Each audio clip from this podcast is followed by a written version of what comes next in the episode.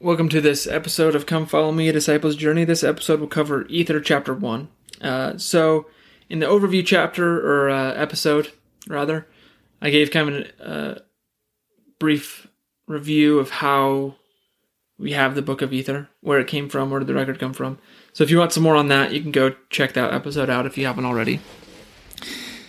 Uh, where I want to start with this is just basically that uh, the history of the Jaredite people, I guess, is where I want to start. I, I told kind of the Book of Mormon history of how we got it, but the Book of Ether, what time period did it come from? Where did it start? So you had the the flood in Noah's day, and the there was the the few people spared, and then they begin to populate. They begin to have a a, a righteous society in, in general, but eventually that falters and fades like it always does, and the story the story of the Jaredite nation begins there when the people are building the Tower of Babel. So you can read about that uh, Genesis. Uh, I believe it's chapter 11 is where that story is told in the Bible. Essentially, the people were trying to build a tower that would allow them to reach into heaven um, and become like God, become God. So they were there was a false worship basically. Uh, in fact, one of the leaders of this movement wanted to climb this tower, get into heaven, and dethrone God by killing him. So that's, I mean, just A plus thinking all the way around here. Uh, and so God says, you know what? I'm going to confound all of your languages, and so you guys can't communicate with each other to to even continue to build this tower. So that's kind of where we pick up in the book of Ether is Jared and his brother. Jared's like, hey, I don't want um, my language to be confounded. I want to still talk to my family.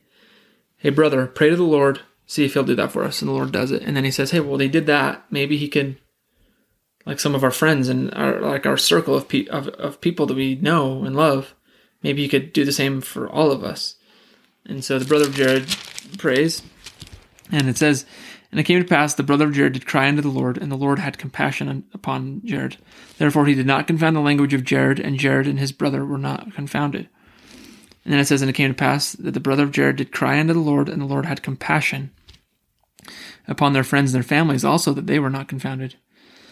So, in the in the first real story part uh, of the chapter one of Ether, we get the brother of Jared going to his brother three different times. So we just talked about the first two, and the third time is it came to pass.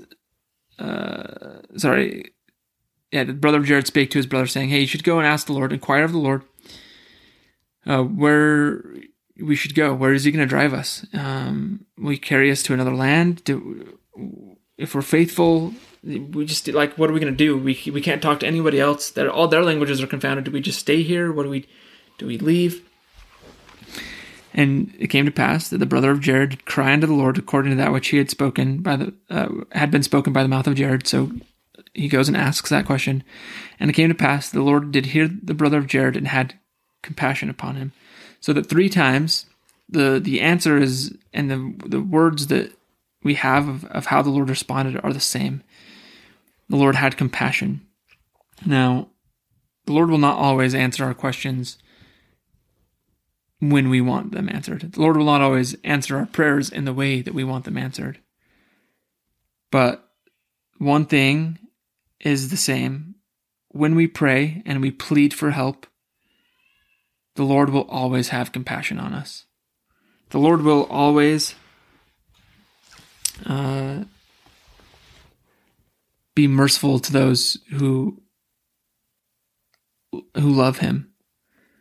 Uh, I'm reminded of First Nephi chapter 17, where the Lord says something very similar to that. He says, "I, the Lord, uh, love those whom will have me to be their God." And when, as we choose to have Him be our God, and one of the ways we can do that is through con- uh, consistent, constant, daily prayer and supplication to the Lord. He will always have compassion. I have written in my scriptures here. Um, because in my scriptures in Ether, I have cry, cry, cry because verse 35, verse 30, uh, 7. Um, let's see where I'm, I, I got it mixed up 34, 37, and 39. These are the verses before and it, it's it's just before the Lord has, has compassion. The word that's used in the way that the brother of Jared prayed is the same. It's he cried. He uh, and the brother of Jared did cry, and the brother of Jared did cry, and the brother of Jared did cry, all three times, same words, and then it says the same words in response. And the Lord uh, uh, did hear the brother of Jared and, and had compassion upon him. And it reminds me of Alma chapter 34. Amulek is teaching uh, the people, uh, the Zoramites, and the way that he's teaching them to pray is he uses that same word uh, as cry. Cry unto the Lord, cry unto the Lord, cry unto the Lord. And as we cry unto the Lord, he will have compassion upon us. Uh, as uh, a young husband and father, young uh, in age and experience, I had started a business, and I've shared some of this before in the past uh, on the podcast. Uh, but uh, joined forces essentially, uh, partnered with someone who had had other business dealings and worked with another company. And we'd made sure that we did everything legally and ethically, and it was very important to us that we did that. Uh, but it did not stop his former company from from suing us. And we went through a lawsuit that lasted about two years and cost us a lot of money. And we were a new business. And like I said, I was a young husband and father, just trying to start a company that could pay the bills and that could um, just keep my family afloat. I was at that time, for most of the time actually, that this happened was going on. I was in an I was serving in an Elders Quorum presidency, so there was uh, a taxation, uh, f- mentally and spiritually from that end as well. But then that also led me to have these thoughts about like well i, I feel like i'm a good person and i'm seriously striving to live the gospel. And there were times of just significant darkness and wondering why i felt so abandoned. And there were good days and bad days. And through the good days i would pray and be uh, try to be grateful for those good days and then there would be these stretches of, of really hard times and i would pray to the Lord. And I think that maybe the word I would use is I would cry. I would cry unto the Lord. And I didn't always get the answer I was looking for. I didn't always the the the trial that we were going through, the legal troubles persisted for you know a couple of years. And when you're in the middle of that, in that kind of battle, and you don't know the end and when the end's going to come, it's it's a dark tunnel with no light at the end. And there were those days where that darkness would consume me, and I would be crying and praying to just see the light at the end of the tunnel. Let, let me let me know, Father, please, that there's going to be an end, or when this is going to end. Like I said, we may I didn't always get the answer I was wanting. I didn't always get you know, I wanted him to say, oh, okay, it's gonna end next Tuesday at three o'clock. The end. That didn't happen. But what did always happen is the Lord did always have compassion on me. And I was lifted and carried through those dark times in a way that has served me since then, in a way that has given me greater faith and hope that the Lord will continue to do that for me in in whatever challenge and battle I I have to fight, in whatever uh, challenges come my way or my family's way. I now, uh, more than before this that experience, can say that I know that the Lord will have compassion on me, will carry me, and will deliver me when He sees fit. Uh, so just a couple other thoughts here to share about uh, the first chapter of Ether. There's a long history at the beginning, a long genealogy. It's rare because this type of thing doesn't happen in the rest of the Book of Mormon. But it's a pretty common thing in the Bible. And uh, so it's, I think,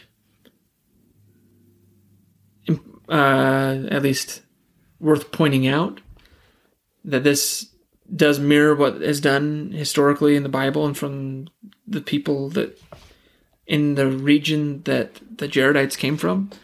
Uh, it also, I think, is a small little testimony builder to me in terms of that Joseph Smith uh, translated this these plates and did not make this story up. Uh, multiple witnesses said that Joseph never had anything with him to refer to, and he would sit down and he would pick back up where he left off.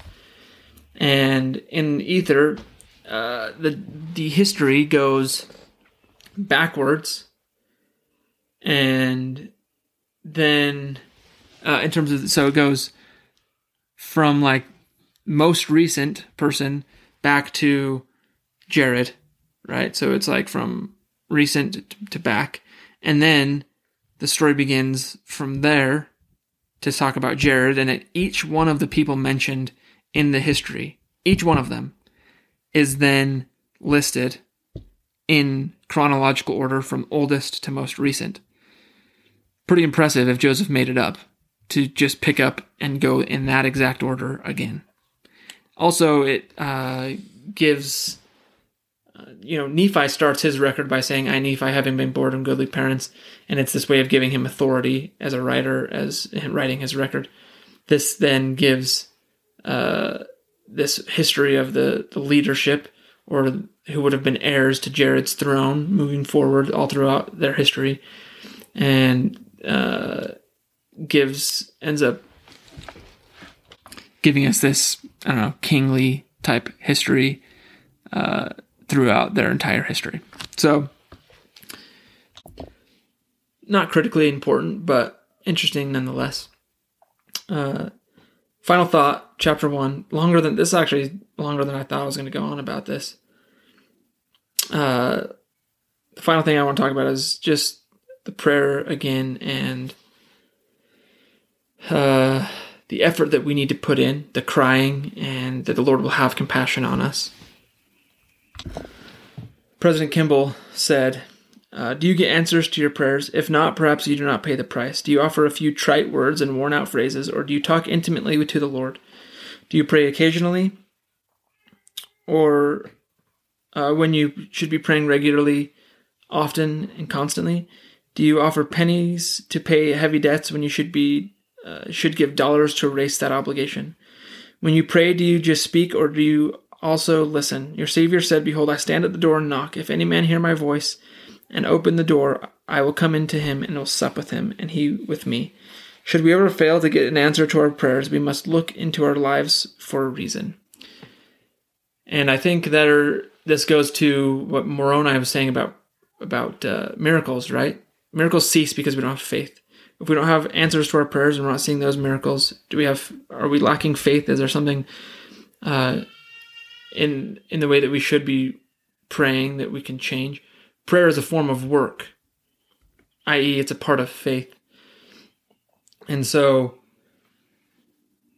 if we are lacking in our answers, it could be that, or it could be that we're just not seeing them. So, as we pray, if we're not seeing miracles, I would suggest that the answer is probably that we need to see them. Not because they're not there, but because we need to look for those answers. And then maybe, as President Kimball suggested, we might need to change the way that we're praying and, and pay the price for the answer that we're seeking. So that's all for this episode. Uh, I hope you join me in the next episode as we discuss uh, the the next chapters of uh, of Ether. Uh, I'm vague because I'm not entirely sure at the moment of this recording what the next episode will be. It might be chapter two. It might be chapter two and three? I don't know. We'll find out. You'll find out, hopefully. See you next time.